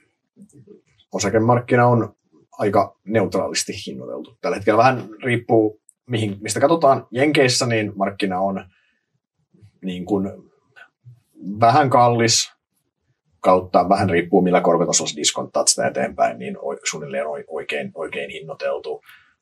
Ää, Euroopassa ei ole mikään, okei okay, tämä viimeinen rallihan on ollut Euroopassa tosi vahva, mm, mutta mm. mikä on niin korjannut, oli sitä ennen Eurooppa alkoi näyttää jo niin kuin todella todella halvalta. Ei se Eurooppa edelleenkään mikään, niin kuin, mikään niin kuin, ei, ei sitä nyt kalliiksi saa mun mielestä niin kuin millään tuossa, että se on joko niin kuin, se on sitten taas niin kuin, äh, niin kuin jonkin verran hieman edullinen tai edullinen kautta sitten niin kuin semmoinen vähän neutraalimpi. Se on niin kuin siellä, sillä puolella sitten. Toki hyvä muistaa, että Eurooppa hinnoitellaan aina. Tämä on ainakin niin pitkään hinnoiteltu kuin finanssikriisiä kiinnotunut aina alle, jen, alle jenkkien, tota, jenkkien kertoimien, koska no, jenkkien yhtiöiden laatu on, on keskimäärin aika paljon parempi. Se on, mm, niin kuin, mm. Ja jenkeissä varsinkin tämä teknologia vuosikymmen, mikä meillä on ollut, niin ollut vähän jenkkipainotteinen ja ei niin Euroopan painotteinen. Mutta siis siinä pörssi on niin kuin aika, aika siis jos mietitään, niin ne kaksi, kaksi tekijää, mitkä ohjaa, sulla on niin tulosennusteet ja sitten, sitten arvostuskertoimet, eikö niin? Mm. Niin arvostuskertoimethan meillä on nyt tämä, niin arvostuskertoimethan meillä on jonkin verran tässä korjannut, korjanneet alas, ja se on tullut just tämän niin korkonousuvaikutuksen kautta, mutta tulosennusteethan ei ole juurikaan itse asiassa, nehän ei juurikaan muuttunut, ja tulosennusteethan on edelleen, mitä markkina hinnoittelee, niin markkina ei hinnoittele mitään taantumaa, markkina ennustelee niin hyvin maltillista, ei edes tulos taantumaa, vaan tämmöinen tulos hidastuminen kautta niin kuin ihan semmoinen tulos, tuloskasvu pysähtyy hetkellisesti mm. ennen kuin se lähtee taas puksuttamaan, mutta se ei, lähde, mm. se ei käy missään kuopassa. Yeah. Ja taas se nojaa oletukseen, että talous kestää totta kai mm. tässä. Jos talous, talous niin kuin ei, ei ajaudu kunnon taantumaan, vaan selvitään tämmöisellä niin kuin talouden pysähtymisellä tai muulla, niin sitten sit ihan ok, mutta totta kai jos talous nyt heikkenisi oleellisesti, niin sitä totta kai tuo ennusteissa olisi ilman, silloin totta kai pörssissäkin olisi tilaa alas, mutta, mutta edelleen niin siis siellä niin kuin, indeksitaso, indeksitaso on, niin kuin, on, on tota, mutta kyllä siellä niin kuin taas sitten niin kuin pinnan alla niin on ollut, ollut aika vähän sille, siellä pinnan alla on tapahtunut hirveästi mm. pörssissä. Että joo, meillä on indeksitasoinen laskut on ollut itse asiassa aika pieniä itse mm. asiassa. Mm. Siihen näin, nythän meillä on noussut niin paljon pohjalta jo, mutta sitten taas kun mennään sinne katsoa, että miksi vaikka nyt Suomessakin, niin meillähän niin kuin isot yhtiöt on kestänyt tosi hyvin itse asiassa. Mm. Niin kuin katsot näitä niin kuin perinteisiä arvonimiä, mitä meillä Suomessa tulee paljon, nehän on kestänyt tosi hyvin. Ja sitten taas, mitä on tässäkin muutamia nimiä mainittu siellä small mid cap spaceissa, niin siellähän oli ihan hirveä verilöyly sitten päällä. Niin. Kyllä. Siis mä, mä oon aika samaa mieltä tuosta, että yleisellä tasolla neutraali. Mutta sitten jos katsoo niin kuin poimittavaa löytyy, siellä on varmaan farsseja, mutta ihan varmasti siellä on aika mm. timantteja, koska jos miettii just tätä Helsingin pörssin mitkäppiä, niin kuin jotain harviaa kamuksia, tyyli teknotriita, tämän tyyppisiä, niin ihan varmasti joku, joku näistä, se, se, että nämä PE-luvut alkaa olla sitä PE11-tasoa, niin kuin yhtiöstä toiseen, vaikka on todistetusti yli 10 prosentin kasvulukuja lähivuosilta, niin joku, joku ihan varmasti voittaa. Että siellä on niin kuin valinnanvara mun mielestä. Vähän tylsä aina paasata siitä, edelleen siitä sijoitustrategian merkityksestä, mutta, mutta se mitä niin kuin Peter Lynchihän on aikanaan, aikanaan sanonut, mikä on mun mielestä siis ihan edelleen erittäin, erittäin niin kuin hän on erittäin oikeassa siinä, että markkinoilla on huomattavasti enemmän hävitty rahaa siinä, kun yritetty ajoittaa markkinan käänteitä kuin voitettu siinä. Ja siis se on ihan äärimmäisen hankalaa ennustaa koko pörssin indeksitason liikkeitä oikeasti. Ja sen tavallaan mä tiedän, se on tosi kiehtovaa, mm. niin mekin tässä puhutaan, että mikä on se hyväksyttävä, onko pörssi kallis vai mm. halpa ja näin, ja se on tosi, tosi kiva, ja vähän voi katsoa, että mitä, ne, mitä on ehkä hinnoiteltu paljon EPSI-ennusteet indeksitasolle, mitä on, missä se valuaatio, että joo, sä voit jotain indikaatio hakea, mutta jos se sun strategia on olla se osakepoimija käytännössä, niin sitten niin kuin, sit niin kuin tota, poimin niitä yhtiöitä. Että eihän niin kuin, se jotenkin niin kuin epärationaalista, kun monilla on, tuntuu olevan just se, että on, on strategia poimii vaikka nyt hyviä yhtiöitä. Sitten sä no niin mä löysin hyvä yhtiö, jes, nyt mä ostan tätä. Sitten sä oot silleen, ei hitsi, nyt mä jenkki saattaa laskea, mä myyn tämän yhtiön. niin kuin siis silleen, että eihän tässä ole mitään järkeä mm. tavallaan, jos sun strategia oli poimia niitä hyviä mm. yhtiöitä. Sitten jos sä haluat jotenkin ottaa se indeksihelunnan mukaan, niin sit, ota siihen joku niin kuin, että säätele vaikka sitten, hitsi, minä tiedän, säätele vaikka käteispainoa tai jotain jonkun, jonkun eh, tietyn SP500 arvostuksen mukaan tai Helsingin pörssin price to book, en minä tiedä, mutta jonkun tämmöisen mukaan. Mutta se, että se niin jatkuu, se, että se pörssin liikehdintä, niin indeksitason liikehdintä jatkuvasti triggeröi sussa syyn tehdä sijo, niin kuin päätöksiä ostaa ja myydä yksittäisiä osakkeita. Mm. Siinä ei mun mielestä hirveästi järkeä. Eikö siinä myös kilpailla aika vaikealla kentällä? Silleen, että sä kilpailet niin kuin edelleen valtavia pankkeja, hedge fundeja sun muita vastaan, ketkä koko ajan sit arvioi sitä makrotaloutta. Niin, siis kyllähän, kyllähän indeksitasolla siis, indeksitasolla sehän hassuu tämä finanssimarkkinat, indeksihän on se kaiken sen koottu, onko se nyt vi, viisaus sit oikea sana mm. kaikkien, niin sehän on, sä saat ja sä saat sen ilmaisena käyttöön, kyllähän se indeksitason arvonmääritys on, kes, pitäisi keskimäärin olla oikein. Joo, siellä tulee välillä ylilyöntejä ja näin, mutta, mutta itsekin on uralla aika vähän tavannut niitä tahoja, ketkä on indeksitasolla niin kuin sano, san, sanonut, että tai indeksitaso on systemaattisesti pystynyt kollaamaan, että nyt on kallista tai halpaa. Monesti myös näitä on hyvä näitä, ketä on niin systemaattisesti ollut karhuja, semmoisia niin kuin tunnettuja, vaikka nyt joku, vaikka joku Jeremy Grant, vaikka, vaikka yksi mikä on, niin hänellä on ihan fantastisia kirjoituksia, joita seurata, mm. mutta hänellähän niin kuin, katsoo sitä hänen historiaa, niin hän on huutanut, niin kuin, että osakkeet on kuplassa niin kuin todella kauan. Mm. Sitten se, niin kuin, se oli tossa kupla, tossa kupla, tossa kupla, tossa. Että tässä kun se, I told you so, niin sitten se on niin kuin, siis e, e, eikö niin? Että niin sä voit olla karhu 50 vuotta, niin jos, sä oot ihan varmasti oikeassa. Niin, totta kai se jossain vaiheessa mutta sitten just se, että se ei paljon naurata, että jos, se niin kuin, jos, jos sä aloitit sanomaan, että S&P 500, että sä oot karhu kahdessa, kahdessa tonnissa, ja sitten 4800 sanoit, että se on karhu, ja sitten se dippaa kolmeen puoleen tonniin, ne. niin sitten se, on niinku, mm. se ei silti niinku, se ei edes käy siellä, mistä sä aloitit sen. Sen takia, siis pointti, indeksin, indeksin ajoittaminen ja indeksin niinku, käänteiden, se on enemmänkin niinku, se on, se on äärimmäisen vaikeaa ja enemmänkin semmoista, niin kuin, semmoista kivaa spekulointia, semmoista, semmoista viihdettä, mutta sitten se niin kuin, että kannattaa olla tarkkana, miten sä, mikä sen rooli on sun sijoitusstrategiassa. Mm. Jos sä olet makrovetonen sijoittaja, Silloinhan sä katsot tätä, se on ihan eri, mutta silloin se on ihan eri juttu. Silloin sä, mutta silloinhan taas niin yhtä lailla siinä tapauksessa sunhan ei kannata ottaa nimiriskejä silloin.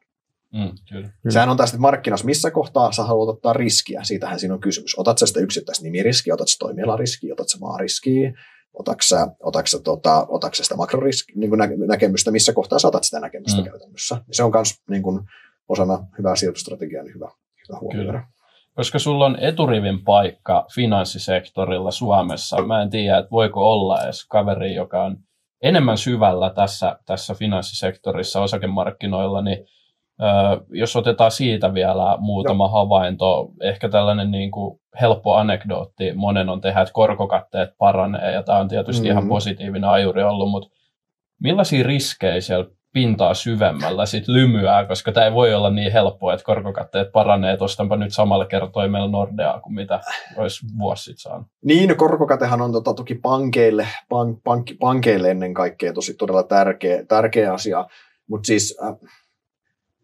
me, meillähän on tapahtunut, jos me puhutaan nyt pankeista, niin meillähän on tapahtunut pankeista tässä näin isossa kuvassa aika iso muutosta vuosikymmenen aikana, kun meillä on ollut tämä nollakorkoaika, mikä on kuristanut sitä korkokateriviä, niin pankeillahan on se suhteellinen osuus muista palkkioista on kasvanut. Osittain sen nollakorko ajan, ajan takia, mutta osittain myös totta kai, että on, on, on tota, esimerkiksi varainhoidot ja muut on saanut niin kuin isompaa, isompaa roolia, on ollut kasvuala, kasvuala siellä.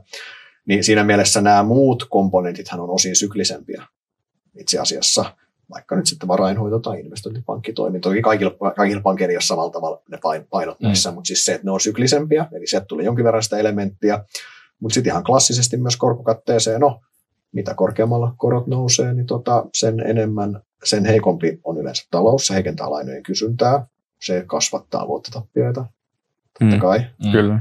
Nyt kasvattaa jonkin verran tässä vaiheessa, jos korot tuosta ammuttaisiin ammuttaisiin vaikka tuplasti ylemmäksi, niin, niin tulisi aika hitosti enemmän sen jälkeen, eikö niin, että, että ne on ehkä niin kuin ne on ne, mutta, mutta jos ylipäänsä mietitään niin kuin pankkisektorin, vaikka Suomen tasolla, niin meidän pankkisektori on pääomitettu ihan erinomaisesti. Meillä on niin kuin pankkisektorin niin kuin riskitaso on niin kuin hyvinkin maltillinen, että ei siellä mitään semmoista, niin kuin, se, mitään semmoista, semmoista niin kuin isoa, isoa mörköä, mutta ne on toki hyvä tiedostaa, että se, että se tavallaan, että se, kun on se korko heijastelee laskevaa taloutta ja se laskeva talous taas lyö sitten pankkeet. Pankit ei siinä mielessä ole niin kuin, ne, ei, ne ei ole immuuneja missään nimessä mm. sille, että se nouseva korko ei ole pelkästään hyvä asia, jos sun vähenee ja se sun tuotteen myynti, eli tästä vaikka lainan myynti, ja sitten toisaalta niin, toisaalta niin useampi ei pysty niitä maksamaan takaisin, niin sitten se joudut kuittaamaan se ne viulut sitten välistä. Kyllä. Mm.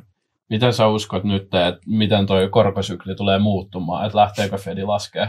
Ju, just, mä, mä, me just puhuttiin, että mitä järkeä spekuloida sitä, tämä, mutta... Tämä on se, perusteella pitää tehdä päätökset yksittäisten hakkeiden kanssa. Niin, Kyllä. Ja, tota, äh, siis, siis tosi, siis mun mielestä tämä, niin ylipäänsä tämä niin kuin makrotilanne on siis, ei, ei sillä, että se on ennenkään ollut uralla niin kuin helppo, mutta ehkä pois lukien sitä niin kuin koronakriisin sitä syvintä hetkeä, missä oli niin kuin epävarmaa, vielä kun ei tiedetty, että mitä tämä virus oikeasti, mm. mikä se viruksen niin kuin jossain määrin end, endgame on. Me ei tiedetty, miten iso osa väestöstä esimerkiksi menehtyy, miten vaarallinen se on. Siinä on niin kuin isompi epävarmuus, kun sä et oikeasti tiennyt, että mitä, mutta mut muuten niin tämä on varmaan, tämä on varmaan niin kuin sen jälkeen niin ehkä, ehkä jopa, usko, jopa vaikeimpia tai vaikein a, a, aika ennustaa. Ja siis se, siis mun, yleensä pystyy aina muodostamaan, tai pystyy muodostamaan näkemyksen. Näkemyksen pystyy aina narratiivin pystyy aina rakentamaan ja näkemyksen muodostamaan, mutta yleensä on semmoinen, varmaan sitten se, se, se perusmututuntuma jompaa kumpaan suuntaan, että mun mm. mielestä on, on, on, on näin.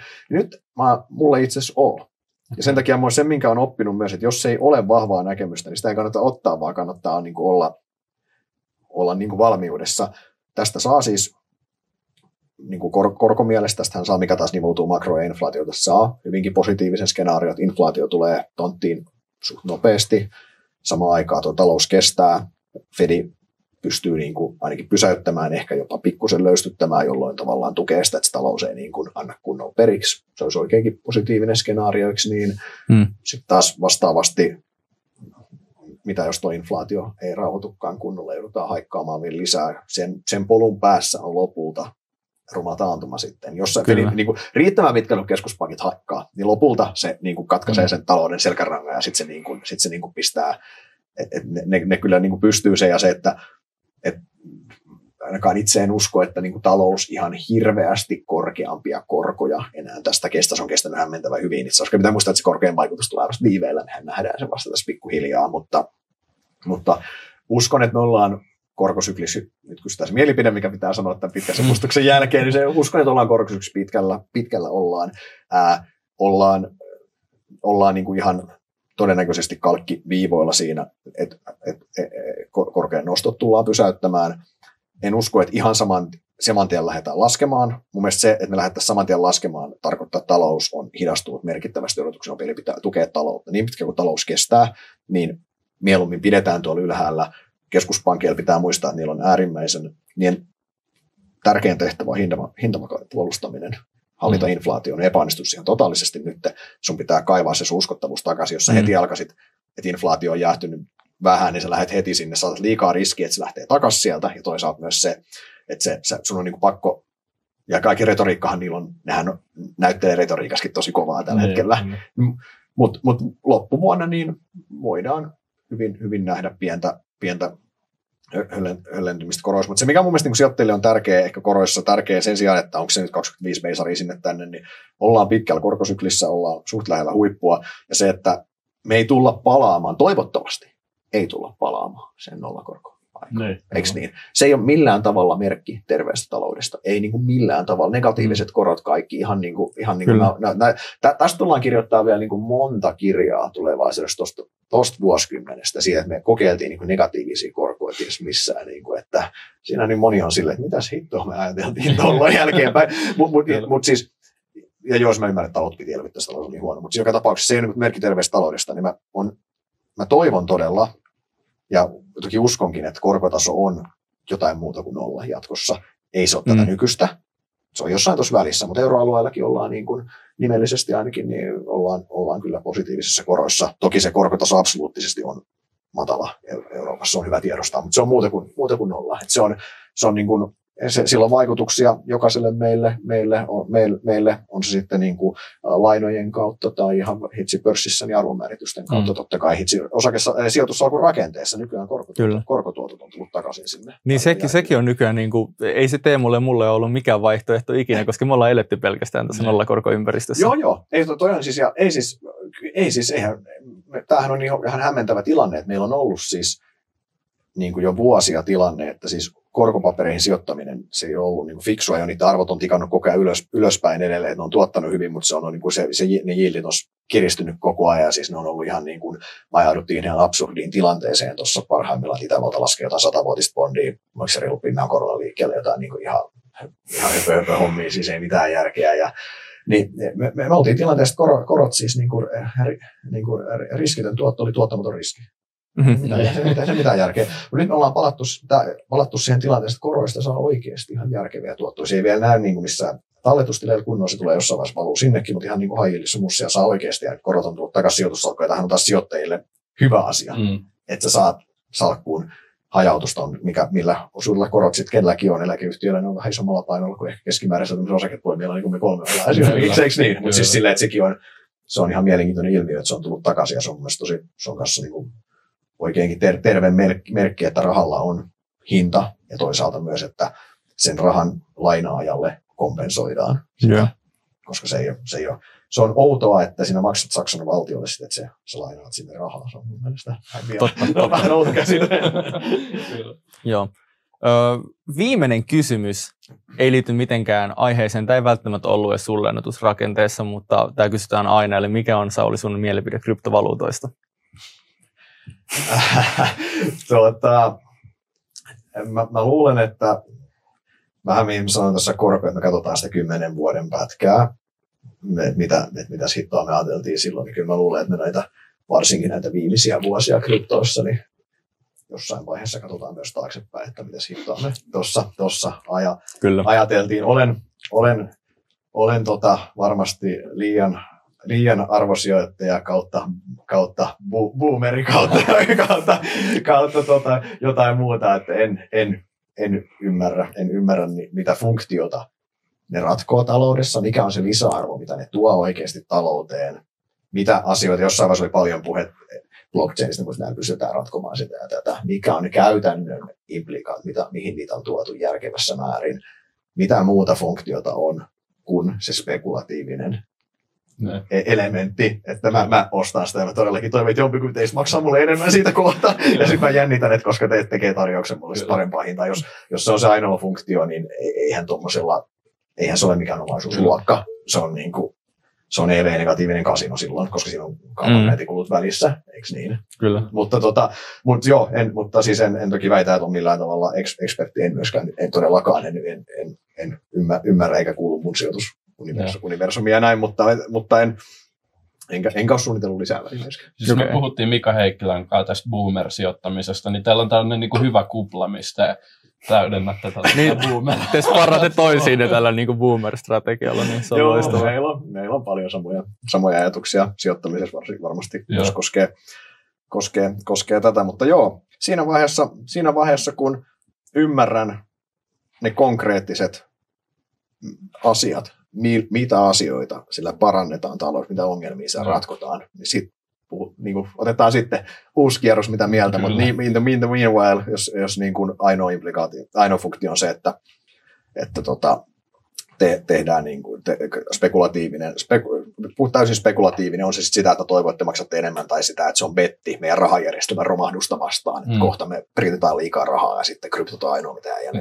Sekin on aika se, vahva betti. Jos, No, se on. Se on tota, mä en, en, en pidättelisi sen betin kanssa myöskään hengitystä välttämättä. Okei. Okay. välttämättä, välttämättä, mutta koska sekin vaatisi sen, että, että sun pitäisi olla se jatkosteppi siihen, että mitä, miltä se seuraava uusi raharäheistäminen ei ole kehittynyt läpi historiaa. Ainahan ei tämä, ei tämä ole pysyvä, pysyvä tila tämä nykyinenkään, mm. mutta, mutta sun pitäisi ehkä analysoida sinnekin vähän astetta pidemmälle, että mikä on se seuraava systeemi, ja että se ei välttämättä olekaan se sun, että tämä tulee just olemaan tämä tämmöinen kryptovaan Fox, sitten mikä, se, mikä se onko keskuspankki, joku digitaalinen valuutta, tai onko se palataanko me johonkin kultakantaan, en tiedä. Orava, oravan nahat. Niin, no, se olisi, mulla se olisi aika epäkäytännöllistä, mutta se on pakko olla, pakko olla joku. Mutta, mutta just näin, mutta siis sen takia, sen takia niin se, en, en ole tota, en, en, en, en ymmärrä, jos en tullut Ehkä siihen on hyvä lopettaa. Kyllä se siihen riv, rivien välistä tuli, tuli vähän ilmi. Jo. No niin, hei. Jakso alkaa tosiaan olla lopussa, niin tässä vaiheessa iso kiitos oli sulle, iso kiitos Inderesille. Meillä oli täällä ihan huippunätti studio ja sijoituskästin tekstikin hienosti saatiin taustalle. Et kiitos, että päästiin tänne nauhoittelee ja nyt sä saat vielä kertoa, että missä Inderesiä kannattaa seurata ja missä sua kannattaa seurata nyt sosiaalisen median puolella. Niin, no jos Inderes on tuttu, niin inderes.fi, totta kai, sieltä löytyy meidän kaikki, kaikki, kaikki materiaalit, siellä on myös, myös valtaosa meikäläisen totta materiaaleja, mutta sitten totta kai myös Twitterin puolella voi meikäläisen, meikäläisen juttuja seurata ja myös Inderesiä, ja sitten Inderes on myös läsnä kaikissa muissa relevanteissa somekanavissa, Kyllä. kaikissa käytännössä kanavissa, missä tekin olette, eikö Kyllä. käytännössä. Niin sieltä voi, sieltä voi seurata, jos, jos tota osakeanalyysi ja markkinat ja makro kiinnostaa. Kyllä. Joo, kiitos kuuntelijoille ja muistakaa perinteiset tota, somettajutut, eli tykätkää videosta ja antakaa meille tähtiä Spotifyssa ja peukku ylöspäin. Tota. Ja tilatkaa meidän kanava, se on tärkeää, niin tavoitetaan enemmän ihmisiä, saadaan lisää huippuvieraita, niin kuin Sauli tänään. Vai mitä Sauli? Viisi tähteä? Viisi tähteä. Ehdottomasti, totta kai tästä jaksosta. Kyllä, Kyllä. joo. Nyt saa ensi kertaa. Moro. Kiitos. Moi.